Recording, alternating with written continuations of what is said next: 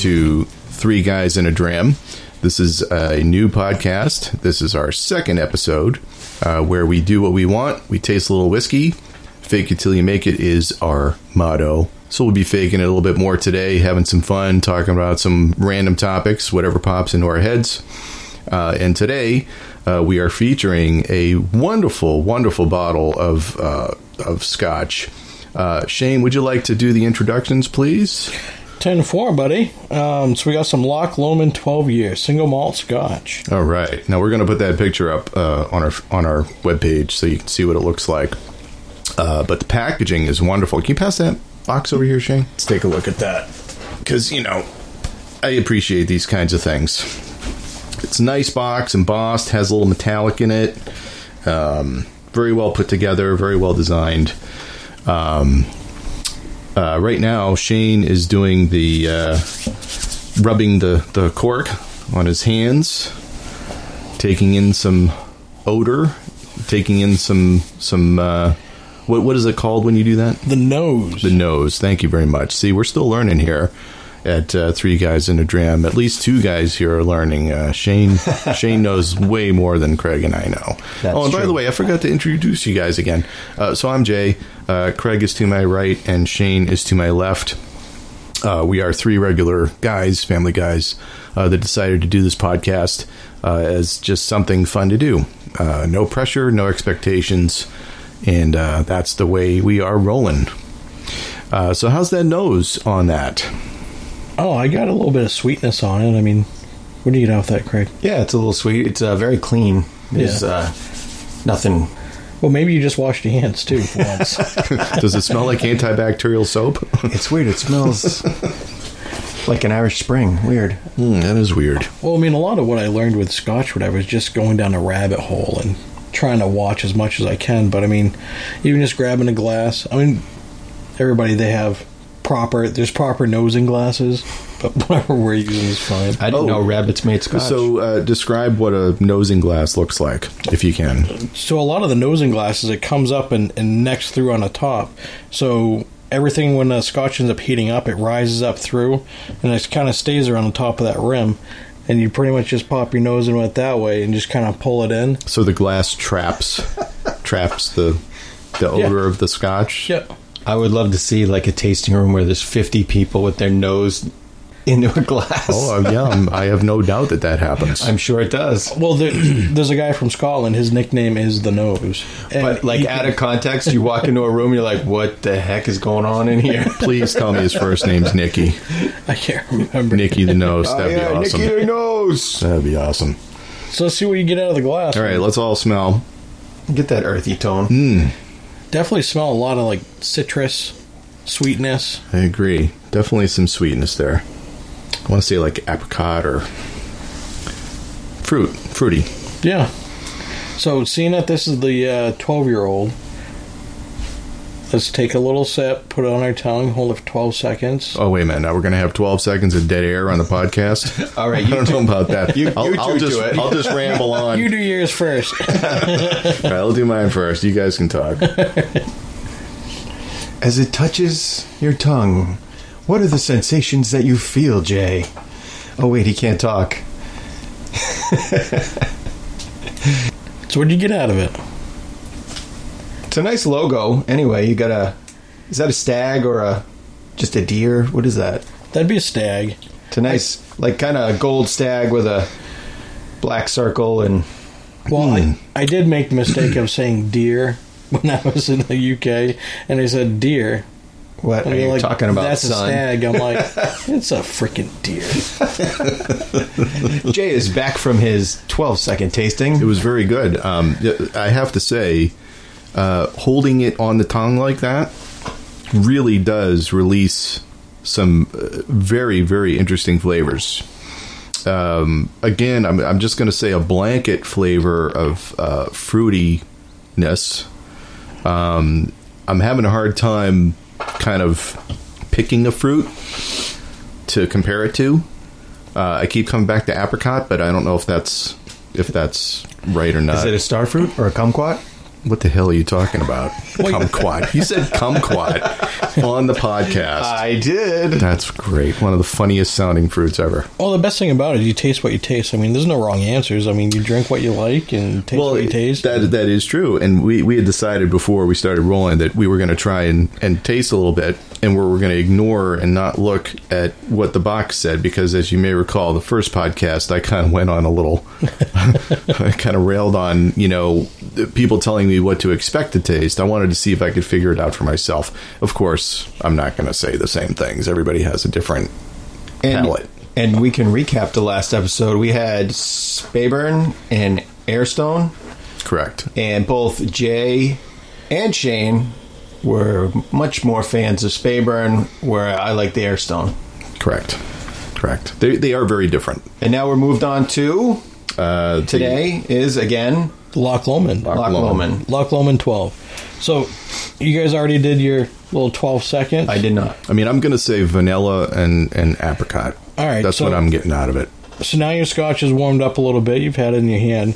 So now just take another sip, just regular. Tastes like burning.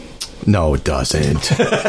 That's good stuff. No, But, fa- but did you get any more flavors or different flavors? Very or- different. Just just letting it go right down. Very uh, very different. Uh, less fruity, definitely less fruity. More alcohol. Yeah, this one burns the tongue a little bit more. Yep. Well, I, for the 12 second um, tasting, the last the last two I don't recall Uh, as much of a burn, and this is without water. It's straight up. Right. This is this is neat. This is no ice, no water. Now, All of it? What uh, what Shane and Craig are doing? What I'm also going to try is we're going to put a uh, few drops of water uh, in with the the with. whoop, I put a little bit more than a few drops. Uh, now we're just going to swirl it around a little bit, see how that changes the taste. So it should open it up a little bit more. Now, when you say open, Just releases more flavors, a little bit more taste. okay, I don't know. I might be dead inside. I don't get fruity flavors and whatnot. At least not yet.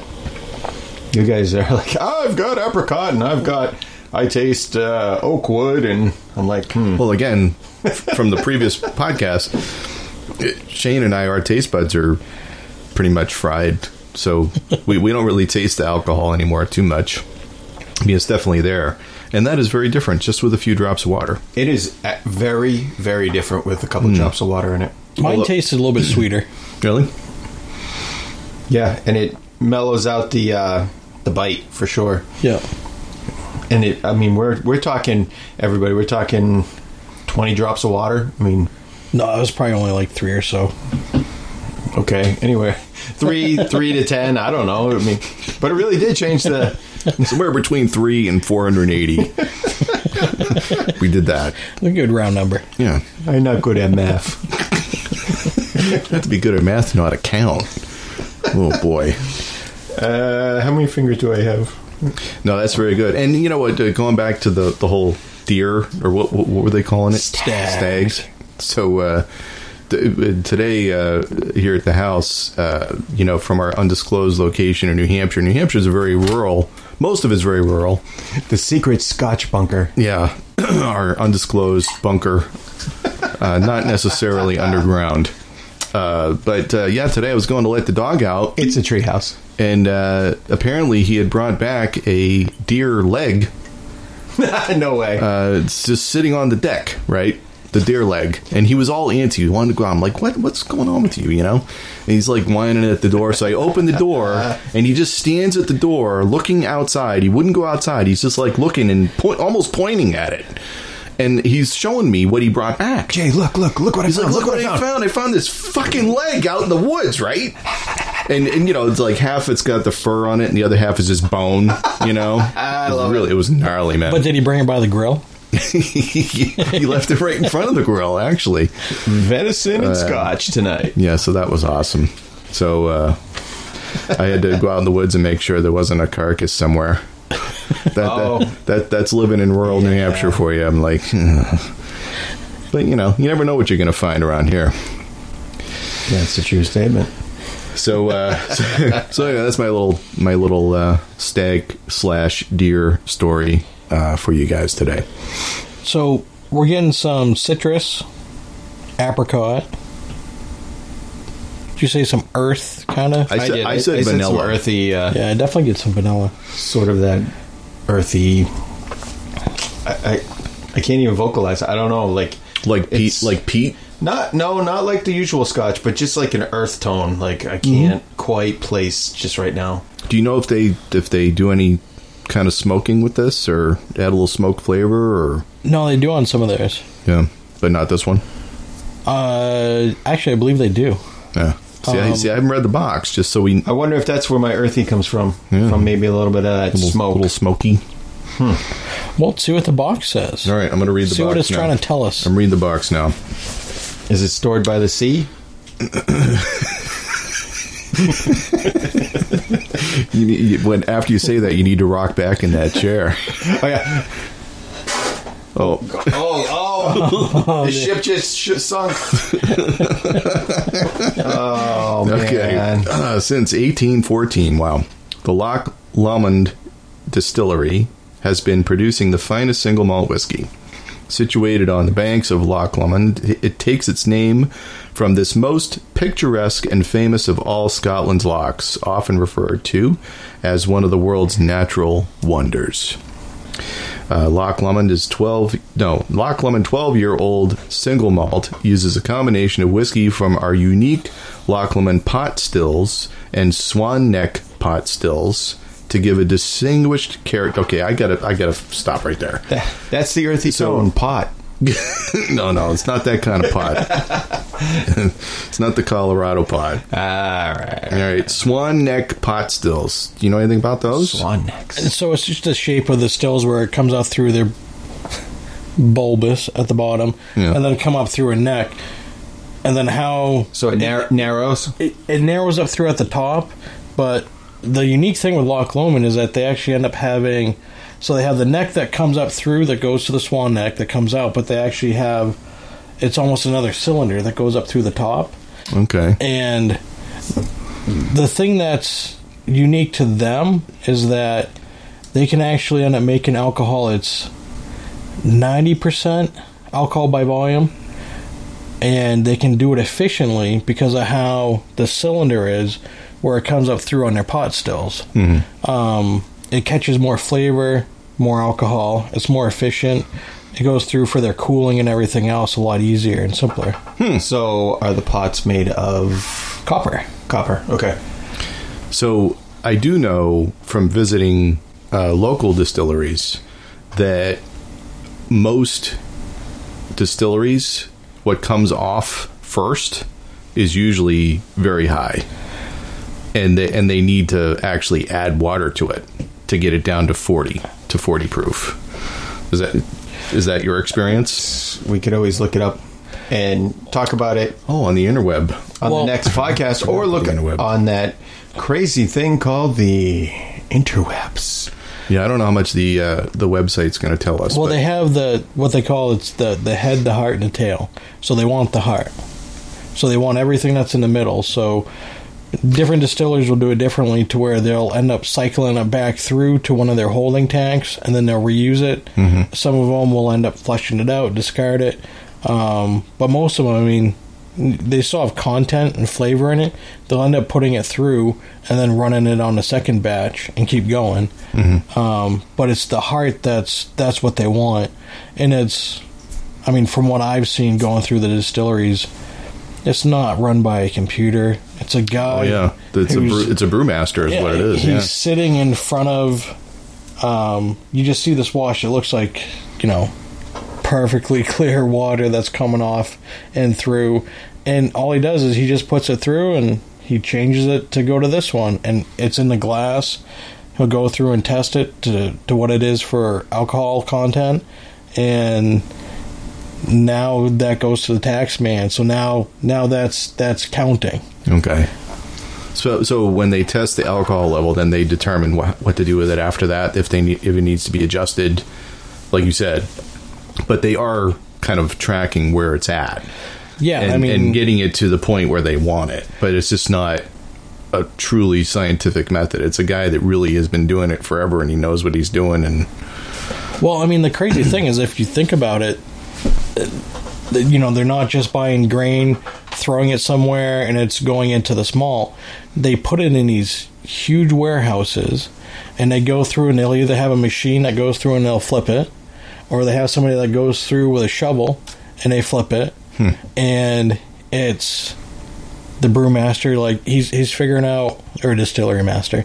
It's um you know what the air content is you know what the temperature's been like you know he- he's kind of figuring out where it's germinating like what's going to happen it's you know what flavors and everything else are going to come out of like how much longer do we keep it here keep flipping it before we send it through you know to get ground to get washed you know to start opening it up to get ready to make it in the scotch Right, right. Wow, that's amazing. That, that's such an art form, I think. Really. Uh, so back to the box. Um, uh, I'm going to go right to where it talks about the flavor because that's what we've been kind of chasing uh, so far. Yep. Um, but uh, you know, it's, it talks about the Swan Neck pot stills. Uh, this exquisite 12 year old single malt has a deep, fruity character of peach and pear, layered with a vanilla sweetness and the characteristic hints of peat and smoke. There's my earth. Yeah, there's your earth. No kumquats though. No kumquats. It doesn't doesn't say anything about kumquats. Uh, found in Loch Lomond whiskeys. Uh, aged in three type of casks: bourbon, refill, and recharred. Char. Uh, these whiskeys are brought together, delivered, Yes. delivering a perfectly balanced single malt under the watchful eye of Michael Henry, our master distiller. Thank you very much, Mr. Henry. This is excellent stuff. And I'm sorry, I mean no disrespect. When I see the lock for Loch Lomond, I keep thinking it should have a picture of Nessie on it. I don't know. right. Yeah, that's one of those uh, Oh, stereotypical Oh, uh, yeah. things. Yeah. Well, another thing that it's unique to them and only three other distilleries is that they're one of four distilleries that actually end up. Um, they have their own cooperage on site that they use. A lot of these other distilleries, they have other companies they go to to say, "This is what we're specking out." You know, this is what we want for cast. This is you know what we want for char on them. You know, it's they have like a whole worksheet of like this is what we want. Loch Lomond, they make all their own stuff. so to clarify, Cooper is the guy who makes the the casks. Barrels. Correct. Yeah. So now this 12 year Scotch has won a bunch of awards, right? Oh, let's see here. It says right there. A double gold in uh, in 2018 World Spirit Competition. World Spirit Competition gold. Yeah. International Spirits Challenge of 2017 gold. 2018, 2017. We're, What's try- the- we're trying to read it off the the, Off the, the. JPEG picture on the on the uh, internet, uh, but I think we're doing a good job. Well, I think they're actually sponsoring a golfer now or something. Oh yeah, Yeah, if you look on the front of the box. Let's see. What golfer would that be? Oh, the Open, official Spirit of the Open. Yep. Oh, I don't follow golf at all, but uh, I've heard of the Open. Uh, it's appropriate. Wasn't golf invented by Scots? I believe it was. Yeah, strangely appropriate. what did George Carlin say? Hitting a ball with a crooked stick and then walking after it. Yeah, that's golf. You still enjoying it, Craig? yeah, I don't mind it. Hmm. uh, that's that's not a ringing endorsement. I don't mind it. Don't mind it. Okay. I gotta I'll give it some more, but uh, I'll be interested to see what you think after a few more sips. yeah, it has a lot of times that has to build for me. Yeah. Like I have to get used to it. Well, I don't think you're alone in that. I think any anybody drinking um, scotch or, or whiskey or bourbon or anything Yeah. neat without any kind of ice or water, any kind of mixer at all, um, I think you do have to kind of build up a little bit of a taste in your mouth before you can really start figuring out what it is, what, what, what, what it is that you're tasting. And again, not to keep referencing the first episode, but we did talk a little bit about that. Um, hopefully, you guys listened to the first episode because I think it came out pretty good for our first episode. We did all right. Yeah, it was very natural, very easy. I don't know, Speyburn, Arrowstone. Again, I like the Sea Cask Arrowstone better than the other one you guys have, or whatever. Well, you know, fu- Two to one. A future endeavor. I think we're gonna we're gonna bring that um, aerstone back and do the sea cask and the land cask in the same episode and compare them. That would be interesting. Yeah. So, what is it that you don't care for out of this? Is it just a flavor? Is it I don't know. I think it's the aftertaste. There's like a little bit of an af- aftertaste for me that I'm not quite sure about. They chase it with one of those yummy homemade pork dumplings that Shane brought. Yes, not yeah, only courtesy of Marie? Oh, fantastic cook. yes. Although he made some pretty good Scotch eggs. Oh yeah, yeah, yep. Those are good. We'll have to do those again. Absolutely, it's very, very, very good. I like it. There aren't many scotches that I don't like. Some more. I did say last last episode that I wasn't a big fan of uh, Isle or how do you say it now? Isle, Islay, Islay, Isla. Islay. Yeah. It's a little bit. So, some of them get a little peaty for me, and you know, like I said, it kind of to me it tastes like earth. It doesn't taste like peat. It tastes like, but uh, it does uh, give a different uh, profile, and uh, What What would you say that color is? Sort of like an oak, like a brown, nice, nice oak, or it, it just looks gold. It's uh, looks a little bit browner than gold. Don't you think? yeah, yeah, yeah. I guess so. Oh, dehydrated in the summer, peeing in the woods. Fair enough. It's not supposed to look like that. I can't. Maybe that's why it doesn't taste good. Oh no! Do you need some water? Give me some water. Oh my god. I can't. I feel dizzy. I'm peeing powder. oh man. So this is so this is Scotland Scotch whiskey. What's the difference between like a bourbon and a Scotch whiskey? Just the way it's made? Uh, the way it's made and then the amount of years in a cask. Well, bourbon is only made in Kentucky. If it wants to be called bourbon, it has to be made in Kentucky. Kind of like champagne's only in that certain region, and now everybody calls it sparkling wine if it's not. Yep. I see what you said. Sir, if it's not made in Kentucky, then it's not bourbon. Sound like foghorn leghorn. I say, I say, do you see a chicken hawk around here somewhere? Could be. but yeah, so uh, that that's my understanding of bourbon. Okay. Um, that's about as far as my understanding goes. I know that they're all very specific. Uh, what what really blows my mind is that you know we were talking about the Coopers and you know the some all the different specs of the barrels that they use to age these whiskeys. Some Irish and Scottish whiskeys specifically use bourbon barrels from Jim Beam. Oh my gosh, used yes. used barrels from Jim Beam. I believe you and I had this conversation. Yeah. At some point. Yeah, and, and I'm I'm probably not going to do it justice. I should have done my homework because if I had known we were going to talk about this, but I do remember that that uh, one of the um, one of the big uh, manufacturers in the United States was bought out by an overseas corporation, and the ripple effect caused some panic because Yes. the the folks, I remember the- the- whoever it was, if it was Jameson's or whoever was you know, had their whole flavor based on these barrels, we're like, oh no, are they going to change something? And then we have to figure out what we're going to do. Yes. Of course, they didn't change anything. I'm sure Right. there's all kinds of lawyers and contracts and things involved. but Well, it's, it's interesting to me because those those barrels. I mean, just think of the journey that the that the barrel goes on. You know, I mean, assuming it's built. Let's say the barrel's built in the United States Yep. Maybe.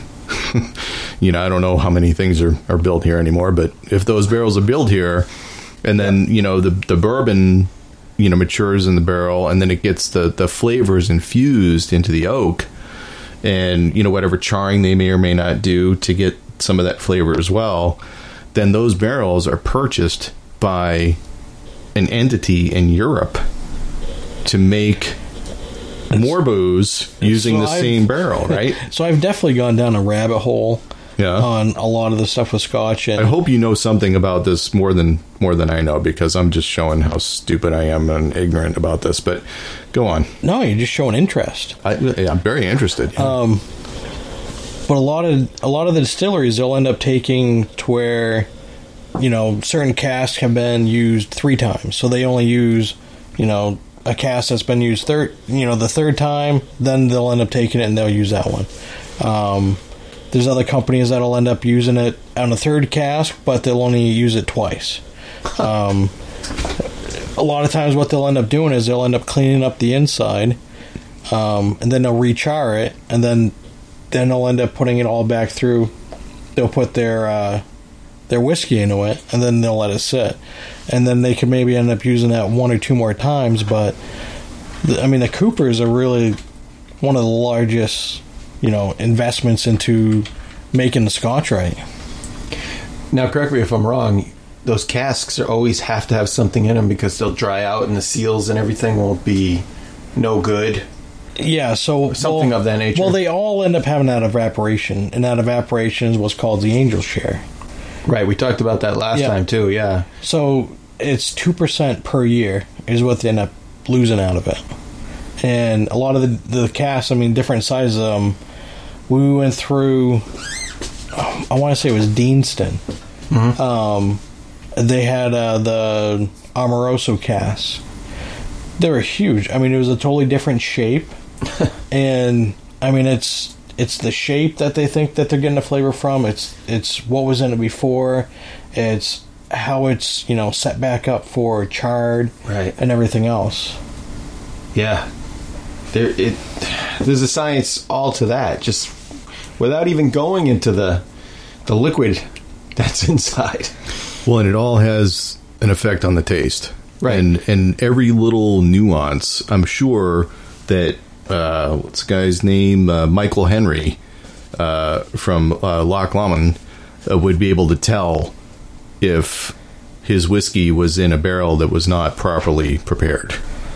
You know, th- these guys, they're pros. You know, and and they know exactly what needs to happen. Well, that's the thing is it's it's an art form. It's you know it's a part of the culture. It's you know everybody that works there they all have their job and everything else to do, and it's you know it's the guy who runs the grain mill. It's everybody knows. Well, this is how long we do this for. Like this is how long we wait till we do this, Right. and it's it's an art. Yeah. The more we we do this podcast, it makes me realize I don't know much about anything in regards to making and casks and uh, different ingredients, and it's it's like you said, it's a journey. It's you're interested, you ask questions, you find out what's going on, and that's why we're here doing this podcast. Really, Yeah, and, and it's our hope that you know. I mean, uh, you learn something along the way, kids. and Yes, boys and girls. No, not boys and girls. I mean adults of drinking age. That's right, exactly. Uh, and the more you know. um, but uh, you know, I, I can speak for Craig and I in that we really are, are just ridiculously uh, ignorant about uh, scotches and whiskeys. I mean, I know a little bit. I've uh, if I had spent more time uh, learning about them uh, than drinking them, then maybe I wouldn't have the appreciation I have for them. uh, but you know, I'm glad Shane's here to help us out with some of these details. And for our listeners out there, uh, we're hoping that you come along with us on this journey of learning a little bit here and there. You know, little stories and little things that we say here and there, and hopefully we'll all learn as we go. And if you listen along the way, you can type comments and whatnot afterwards after we post it, right, Jay? Uh, yeah, there's uh, you definitely leave a review. Yeah, uh, let us know if what you like, what you don't like. If you want us to review a certain whiskey or bourbon or scotch or scotch whiskey or whatever, we'll go along for the ride with you.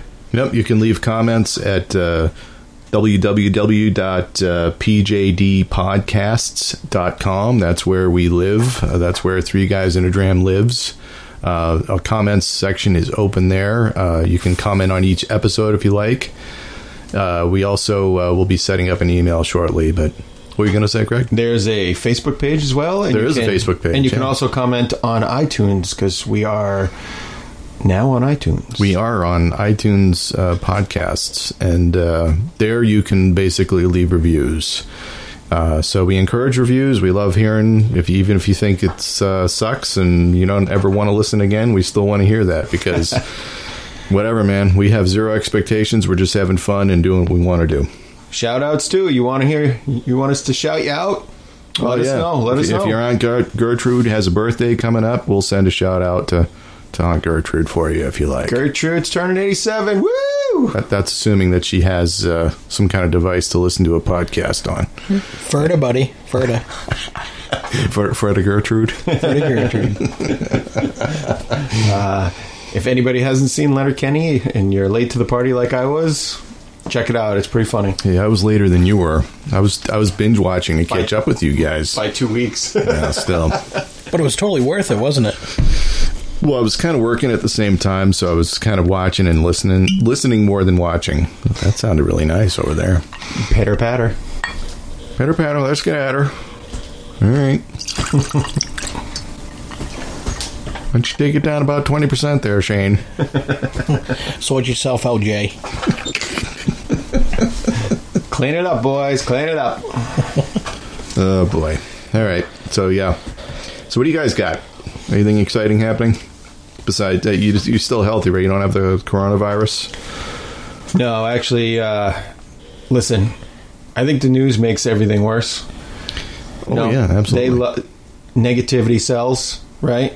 So you get the stock market get to crash. You get the whole world freaking out. We lived through the swine flu. We lived through bird flu. We lived through measles, SARS, Ebola, and the Kardashians. We're all set. we, we haven't lived through the Kardashians yet. They're not done. All right, it's an ongoing. Swine, swine flu is done. It's an Kardashians are nowhere near done. it's an ongoing thing. My my grandchildren are gonna be like, "What's up with these Kardashians?" We made it through Y2K. All right. you, you mean O.J. Simpson was somehow responsible for the Kardashians? That's crazy. It is crazy how it's impacting everything economically. I mean, Oh, yeah. even me for Yeah, yeah. being in uh, doing communications work. Um, all products we get everywhere it comes from China. You you know it's serious when they close Disneyland. That is serious. When they That- close that is Disneyland, that that's like I don't even know. I I didn't want to guess how much money they lose every day that they're not open. Like that that that that's when you know it's serious. Like when they start closing Walmart. If Walmart's closed, you might as well just get some duct tape and seal up your doors and your windows and not leave the house because that that's it. But uh, Well, no, now it's just going to be watched for the rising prices. Oh yeah, yeah. yeah. Now I'm wondering if I should buy a gun. I don't know. For? well, you know, the friggin' zombie apocalypse. People with coronavirus coming up my road. He's he's listening to the. I'll buy some limes and throw them at him. You know what the the best zombie deterrent is? Put treadmills all around your house. You're fine. That's an excellent idea. I mean, you're good You can get treadmills for free on Craigslist. they just keep walking. You're, you're fine. Why didn't everybody think uh, who like the On walking, The Walking Dead, yes. The walking, Go to a sports store. They, they would have been over in the first season if they had thought of that. Jeez. The only okay, if we're going to talk about zombies, the only thing that screwed up my whole system is World War Z, the fast zombies. Yeah, that was crazy. I was like, oh, that screws up everything I've ever thought of. They like Well- chattering. Well, that and 28 days later. I did not see that. oh, me Really? either. Me did either. I gotta watch that. Oh, you got to watch that. Okay. That uh, that was what mid '90s or late '90s? Uh, I think it was mid 90s. Mid-nineties? That was Right. uh, the rage virus. And Okay. so it's rage and fast. Hmm. Oh, okay. Yeah, But, but I know what you're saying about like That- that screws when up they my whole start system. like running and then they like- track on top of each other to go to the helicopter. yeah, and it's like water. It's like ants. Almost it's like they're ants or water, swarming. right. Yeah. Oh, yeah. That's that was crazy. Although I was still, I, I have to admit, I was a little disappointed. Like, I, I maybe my expectations were higher than they should have been In before. World, World War Z. yeah. All right. Well, you know, like Brad Pitt was in it, and you know, I was like, eh, How many times can he almost die and still be fine? well, yeah. I mean, that was one yeah, of the things, like- that. I, I, I don't know. I don't know what I was expecting. I mean, I guess I thought there were so many other zombie projects going on that this one had better be like different special somehow. Now, you know, you mentioned the speed, right? I think that was the difference. That was it? That was the difference, maybe. Well, that wasn't enough for me, I guess. I mean, you know, lots of people were involved in making that movie, and they spent uh, zillions of dollars making it, and it, the end product was fine. So, you know, me sitting here in New Hampshire saying, eh, eh, eh, it wasn't that good. It was You no, know. it was no Blair Witch. I, I still think Shaun of the Dead is one of the Blair best Witch, come movies. on! Josh, where are you, Josh? That movie sucked. Oh my god, Blair Witch. I'm so scared. I'm so scared. That was it's dark. Okay. I don't know anybody. Yeah, that that's Blair Witch right there. You don't even have to watch it. You don't even have to watch it. That's it right there. I think that was the beginning of using the internet in viral marketing. Oh, I think that's a that's why the Blair Witch point. exploded, because- that's a very good point. They made fake websites saying, "Oh, the Blair Witch," and people were going to visit that town, and then it was it kind of snowballed from there before the movie was released, And it worked. and it worked. It worked really well. But you're right. You're absolutely right about the marketing on that movie. I mean, the the hype and the internet presence that it had just got people's curiosity through the roof. What other movie can you think of that had such a buzz beforehand? Oh, there was one. I know there was one, and I, I'm drawing a blank right now. remember. Like from the night, the Blair Witch was what mid '90s. There was there was one. Um, who was the that supermodel that was in the Fifth Element? Uh, Mila Jovanovic or something. You know what we're talking about? Resident Evil. Yeah, same lady. Yeah. Uh, she was in a movie. Fifth Element. We already just no. Yeah, that, that's a yeah, good but one. is it the Fifth Element? Wait, are you talking about the Fifth Element? Is Chris Tucker in the Fifth Element? you assholes. so no, the But honestly, every time I have watched and listened to What Does a Fox Say and that video, I'm fulfilled. I agree. Craig, have you seen that video? What does a fox say? Yes. Oh, you don't have kids, so No, you, I- you wouldn't know. I don't know. Oh, okay. Well, You'll uh, have to listen to it. Actually, watch the video and then let get the back to us. report back to us. Yeah. All right. But uh, yeah, that, that's a good one. The last one I remember seeing from from the kids was the the Yoda seagull thing, which is hilarious. What's it called? With the first one or the second one? The first one with the seagulls on my back and backpack. oh yeah, that that's th- it's uh, the bad lip reading. Bad lip reading, but what what was it called? Uh, It, it was a Star Wars bad lip reading, and then they did a sequel where it was just Yoda saying, uh, "I hit you with my stick." That was awesome. that was really good. I, I laugh because it's creative, and you just who has the time to sit around and do that? You know, these guys are making viral videos. I don't know how they're making money off those videos. I will say creative back in the early early 2000s uh Conte Oh, Jack Conte. Holy mackerel. make videos of him playing every instrument and singing and if you can go go look up Jack Conte and He- I don't think you'll be disappointed. he's got a YouTube channel that that has so many different things on it, and then he did a lot of. Um, he worked with his uh, wife there. Uh, they get the, that lady. What the hell's her name? Do you remember? No, but is their band Pomplamoose? Pomplamoose. Yeah, right. And she's got a great voice. And then and now I guess he's in some funk band playing the keyboard, and he's great in that. Like he is just this avant-garde renegade musician. Like seriously, like he's just like out there. Like I've seen Howie Day do stuff like that in concert to where he kicks everybody off stage, he'll sit there and he'll do mm-hmm. piano, and he hops over and he'll just sit there and do drums and he goes, Everybody just bear with me, just bear with me. And then he'll do guitar, and then he comes over and then he sits with his guitar and he starts playing. He goes, All right, let's put it all together. And then he starts playing, and it's everything all together of what he just did. Oh, they recorded it while he was doing it. Yeah. Oh, geez. See, that's the same kind of thing, Mm-hmm. except Jack Conte does it in this little studio, and he's got all these, you know, instruments and a computerized recording system, and he does layering, you know, one part at a time. But he v- he video records himself doing each one of those parts. So it's really kind of for me. I, you know, I'm, I don't want to call myself a musician, but I've kind of dabbled with it.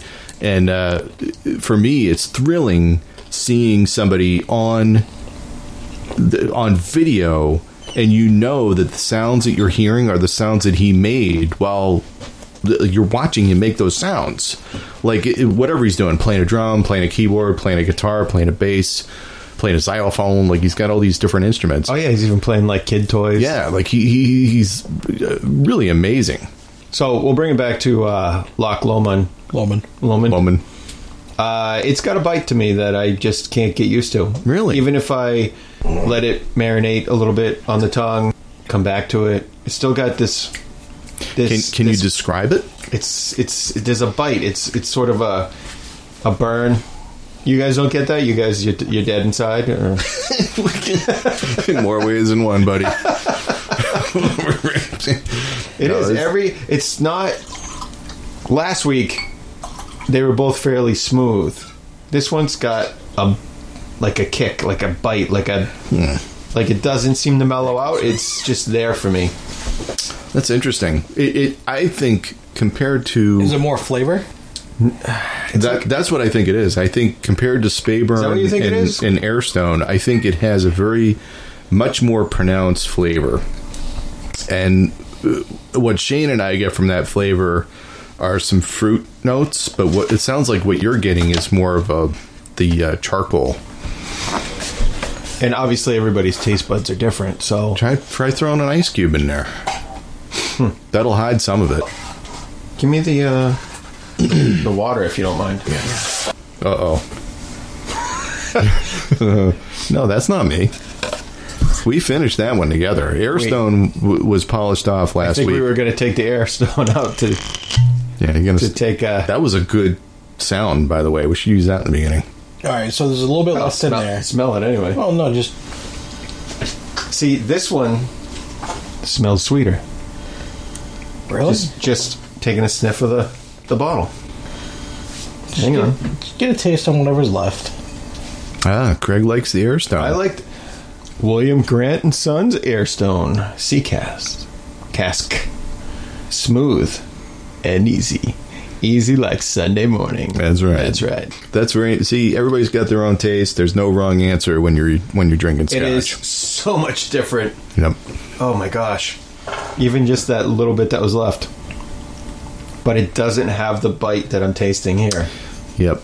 No, that's I don't know. That- that- it's it's so weird to me. that's fair. I kind of wish we had some of that left, but now that's going to blow you away after. It's more mellow now after trying that. Really? There's n- the bite's gone. Hmm. My my mouth is a mess. That's yeah. Want a cracker? I got some Ritz crackers there. All right, palate cleanser. Yeah, cleanse your palate. We go go away from the mic. yeah, those are crunchy. so yeah, the mics pick up everything. So do we need to have like Aerstone with us at all times every time we're tasting anything from now on? No, I don't think so. Well, I mean, considering I got it on sale for twenty four dollars, it's probably going to go up to mid thirties. It's just weird how that one today, every time I taste it, has a has a bite to it. it really does.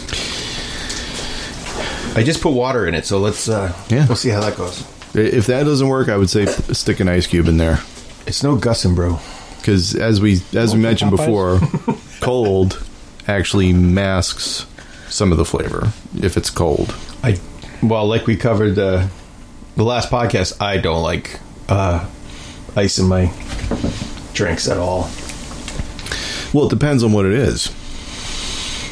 For instance, if um, if I'm going to have uh, some Jamesons, let's say, Okay.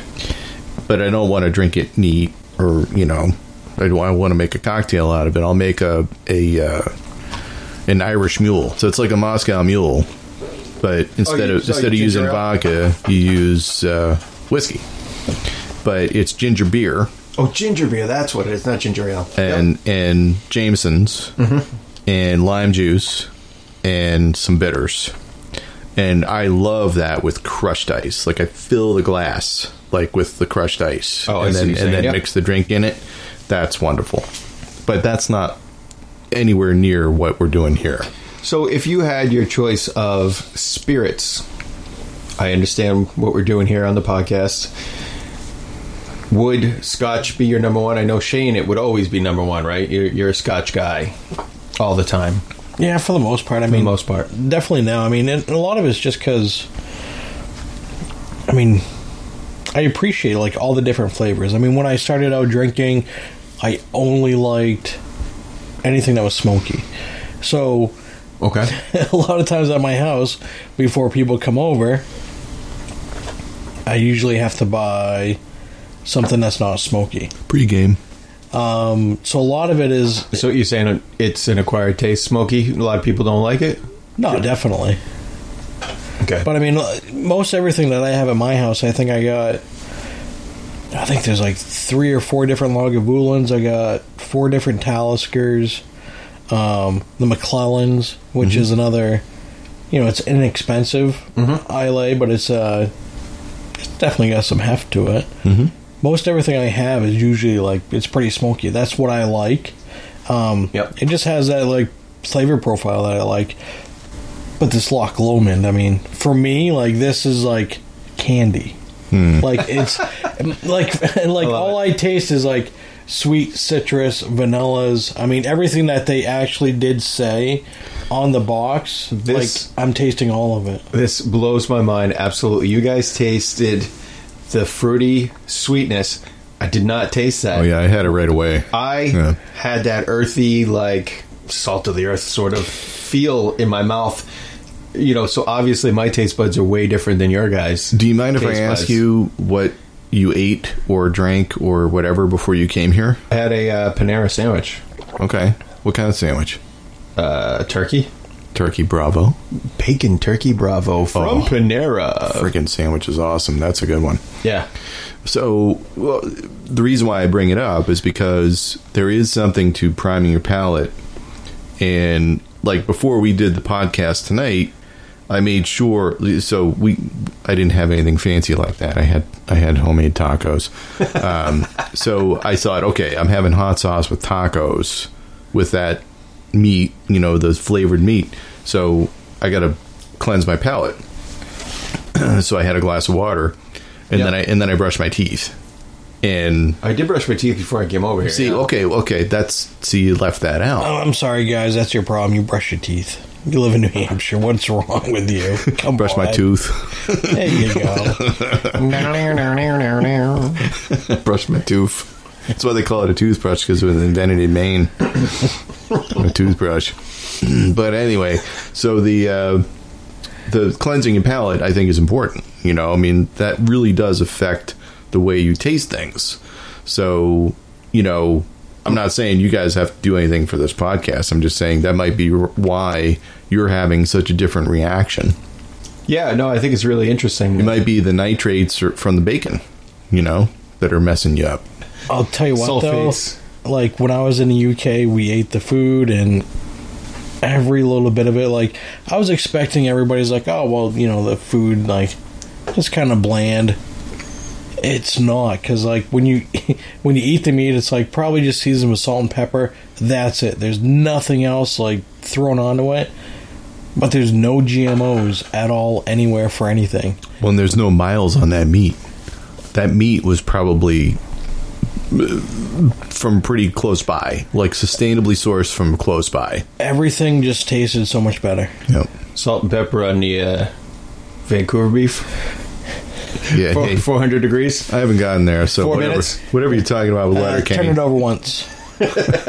guys. Down a hatch. I want Ah, I want yes. Letterkenny, Letterkenny to be a sponsor eventually because we're going to be talking about them forever. Oh, Letterkenny. Every every podcast It we're going to be talking about Letterkenny. There are so many tidbits that you can pull out of that. Just so many one-liners. There's everything about that. Like every single episode of that show, I love. There is some multiple times in that show where you laugh. Oh yeah, absolutely. Have you guys have you seen Little Kenny, the cartoon? No, but I know they have it. Phenomenal. I that's gonna be next. Yeah. Like you know, there. I love for for us in America, it's the driveway, but for them, it's the laneway. And Oh, so those three guys are sitting Yeah. by their their produce stand, and the hockey players come. This is this line cracked me up. They're they're flexing or whatever on Wayne the brother because they're liking the sister, Katie, and Wayne goes. I see your uh, muscle shirt came in today. Muscles come in tomorrow. Like I was just like, oh my god, that's so good. That's great. It's very, it's very dry. Very. Oh, it's so dry. it's almost like Mon- Monty Python esque, but in Canadian, and a lot faster. It's fast, yeah, Mm, and it takes a little while to grab up the slang, but once you get it, you're like, you almost have to, you almost have to watch every episode twice because they- they're like it's too fast. I, mean, I have to admit I am very slow, and you know who, who knows what that came from. Uh, but you know it, it, it's uh, it takes, takes me a few takes me a few times.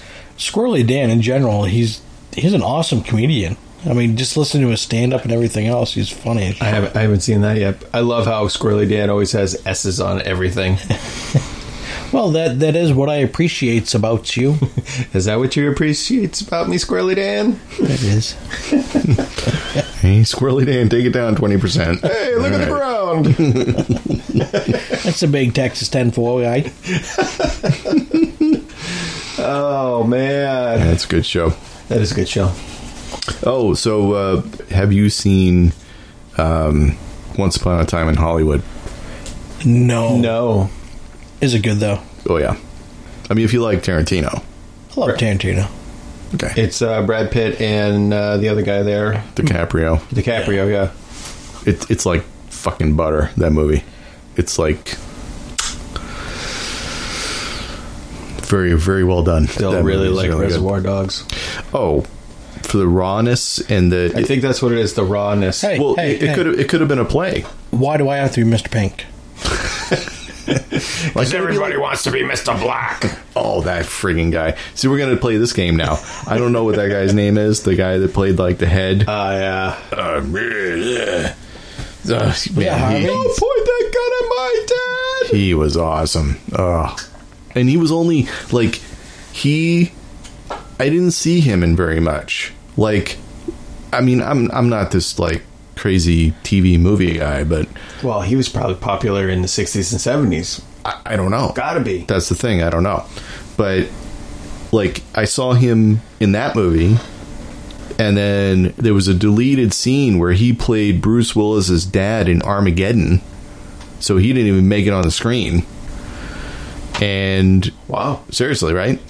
Cuz I'm I'm that I'm that guy that watches all the extras, you know, the deleted scenes and shit. You do. Yeah, I do. Uh, so, so he he almost made it into Armageddon, and then the only other time that I think I saw him. Now, this is really gonna. I, uh, I apologize in advance to, to all the listeners, but this is going to pigeonhole me. Uh, Star Trek.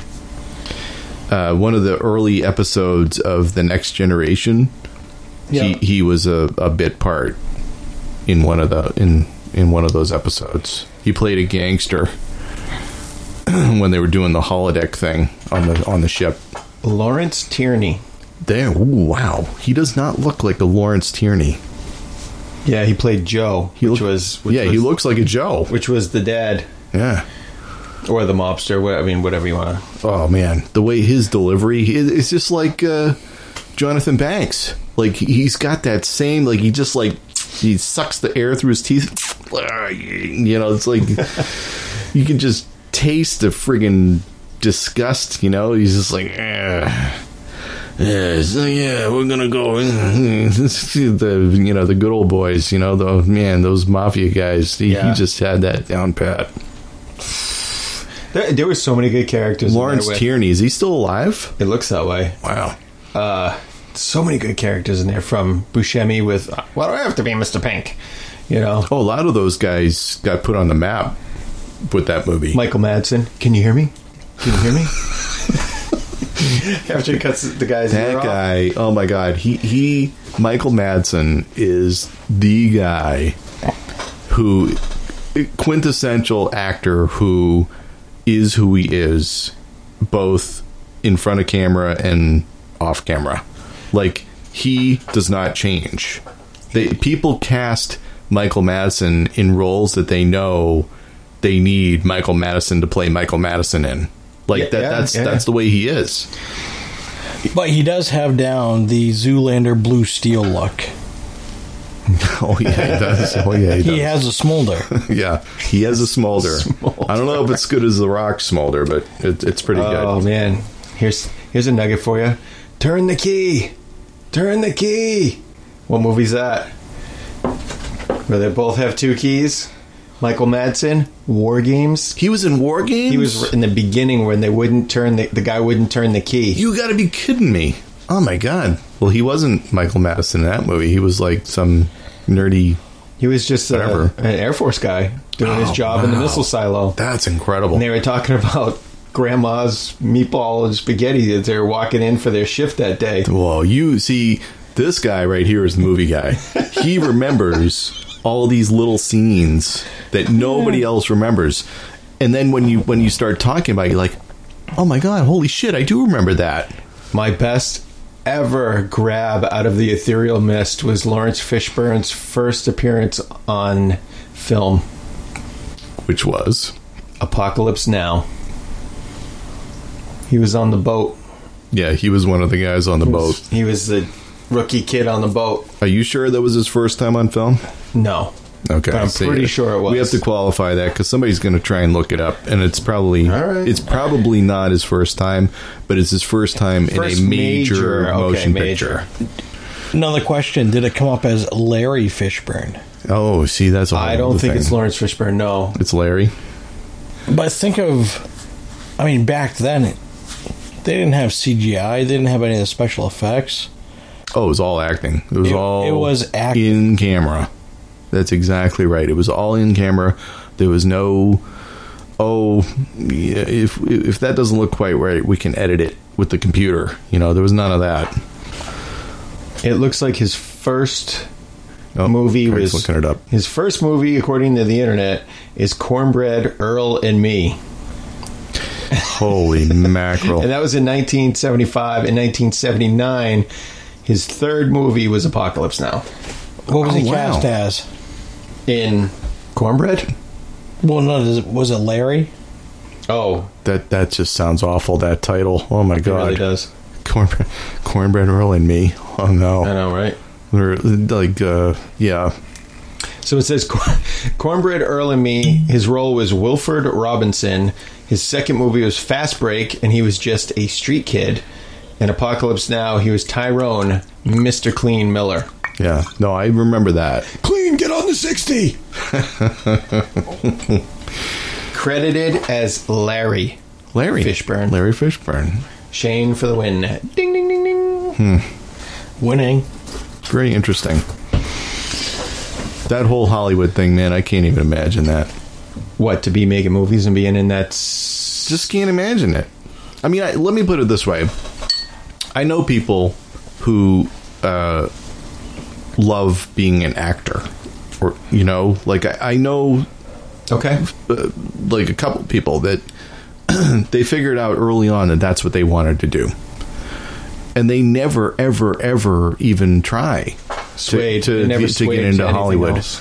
Like they they just they just Oh, they didn't try. they have nothing to do with Hollywood they Oh. they are making a living acting in plays and in you know local things of course none of them around here because around here culture is almost dead I mean, we're talking But- like Broadway or like that kind of thing. Yeah, like or well- off Broadway. Well, not Broadway, but you know, inner city. There's all kinds of you know theater production and you know things going on, and so that that's where i these folks landed. Yep. and th- and they're and they're perfectly happy you know and sometimes like you'll hear stories about folks that do that and then they get quote unquote discovered and they end up crossing over into movies Sure. but making movies is a whole whole different thing than performing in a play which is uh, coming back to reservoir dogs which is why that was such an interesting movie because that movie could have been a play it could have been on stage because 90% of that movie takes place in one place Yeah, in that uh, garage. Yeah. the staging of that could have totally been adapted. Maybe it already has been. I don't know, but could totally could be adapted to to something on Broadway as a as a theatrical production because you hardly see any of the the robbery scenes. You hardly see any of the other thing. They're in a restaurant meeting, and then they're in the warehouse. or in Joe's office. Right. Yep. There's- It's it's limited uh, scenes, right? Yep. So when you when I see something like like Death of a Salesman, when you watch that movie Death of a Salesman with Alec Baldwin and Jack Lemmon and I'll talk about another killer cast, you know, Dustin Hoffman? well, yeah, I believe he was in Yeah, that too. so, yeah. too, yeah. So, uh, so that movie again, you can look at that movie and you say this was clearly adapted from a play because ninety percent of the movie takes place in the friggin' office, right? Yeah. Reservoir Dogs, it's the opposite. It was never a theater production, But it could be adapted, yes. but it could easily be adapted because of the way it was shot only in those limited locations. I want to get back to the Loch Lomond. So now I've had my cracker with the salt on it, and now this is so much smoother. Is that the weirdest thing ever? My palate is a mess. Well, but what are you what are you getting for flavors out of it now? Even after the Ritz crackers. After the cracker, I don't have the bite anymore. All right. I have that charcoal sort of. Um, So do you think next time if me and Jay go through, we smell, we do the nose and everything else, and we just say screw that for you, we'll just save it and you can just taste it. Maybe that'll be something different for you. No, it's fine because even when I smelled it, I didn't smell the fruit that you guys smelled. I smelled the earth. Remember, I said it smells earthy. Well, everybody's palate's different. Right. It was just weird that it's just weird to me. It's like blowing my mind. Like you guys are like, I know I got this, and I'm like, But that's why our I model don't. here. That right, and that's why our model here is we don't look at the box. We take the box and we go like this. Ready? Listen. We throw the box away, and we say, "Let's taste it first, and taste what we taste." right. And in this case, it was a very interesting uh, experiment because obviously Shane and I had a different uh, take on it than Craig did. You're also uh, well more versed in Scotch Uh, than I, am. No, no, you've- don't know about me. You've Shane definitely. you guys have drank it more than I have because I I usually stayed away from it. It never really did did me well. Like I always got that whatever ones I always tried were I think we talked about this last time, but was that peaty like what would you say it was Highland Uh, Yeah. Highland peaty, No. and I just the Isle. Uh, it's Islay. Isle. Islay. Islay. Islay. I still can't something. say it right. I mean maybe I had a Islay. a low end Islay. one. I have to remember it like I lay down after I drink it. There. I mean, maybe I had a low end one, or That or. I just had, you know, the equivalent of bottom shelf that I, you know, I don't. You had Dewar's. Yeah, exactly. Dewar's I, I can't. though. Well, I, I mean, can't say that because I don't know. So, like we know. talked about last time, like Dewar's is a blend. Yeah. Um, well, it's blended, so it's a whole different animal. Yeah. So if you want to talk about like a single malt, the the one that you said that you dislike is Clan MacGregor. Eh? yeah. Okay. So and there's no shame in that. Well, it's I Lots mean, of people probably love Clan MacGregor. it would be great cleaning product also. And it'll degrease an engine in no time. Exactly. But you know what? It doesn't mean you have to drink it. I mean, it's it's good for like a mixer or something like that, but it It's Clan MacGregor. it has a very strong like taste, flavor. There's, I don't think there's even really any flavor, but it's um, it's just it's a very strong alcoholic. Like it, to me, it's not Scotch. Right, right. And there's lots of, uh, you know, uh, when we go into our local uh, New Hampshire liquor and wine outlets, um, you know, they always say top shelf and things like that. Um, I have to admit that a lot of these whiskeys that we're tasting are, uh, they're, they're definitely not on the top shelf. Uh, a lot of them are on the second to bottom or, or the middle shelf. Uh, the bottom shelf, uh, it's not that I stay away from it because it's the bottom shelf. I always look at it. But typically, the ones down there I, I don't recognize. And I have to be honest with you if it's in a plastic bottle, I avoid it. That's usually a bad sign. That's like a excuse the phrase, but like a wino thing. So if you're drunk Yeah. and you drop it, you don't break it. I mean, Jesus Christ, even Mad Dog 2020 came in glass bottles. So I- I, don't know what the plastic, what you know, what kind of savings they have with Yeah, the plastic, but it- it's just, it's really uh, kind of upsetting when you think about it. But the uh, the whole point with the the Scotch and you know what Craig is saying. You know he he doesn't like you know not that he doesn't like it, but he's getting some different flavor profiles than Shane and I are getting.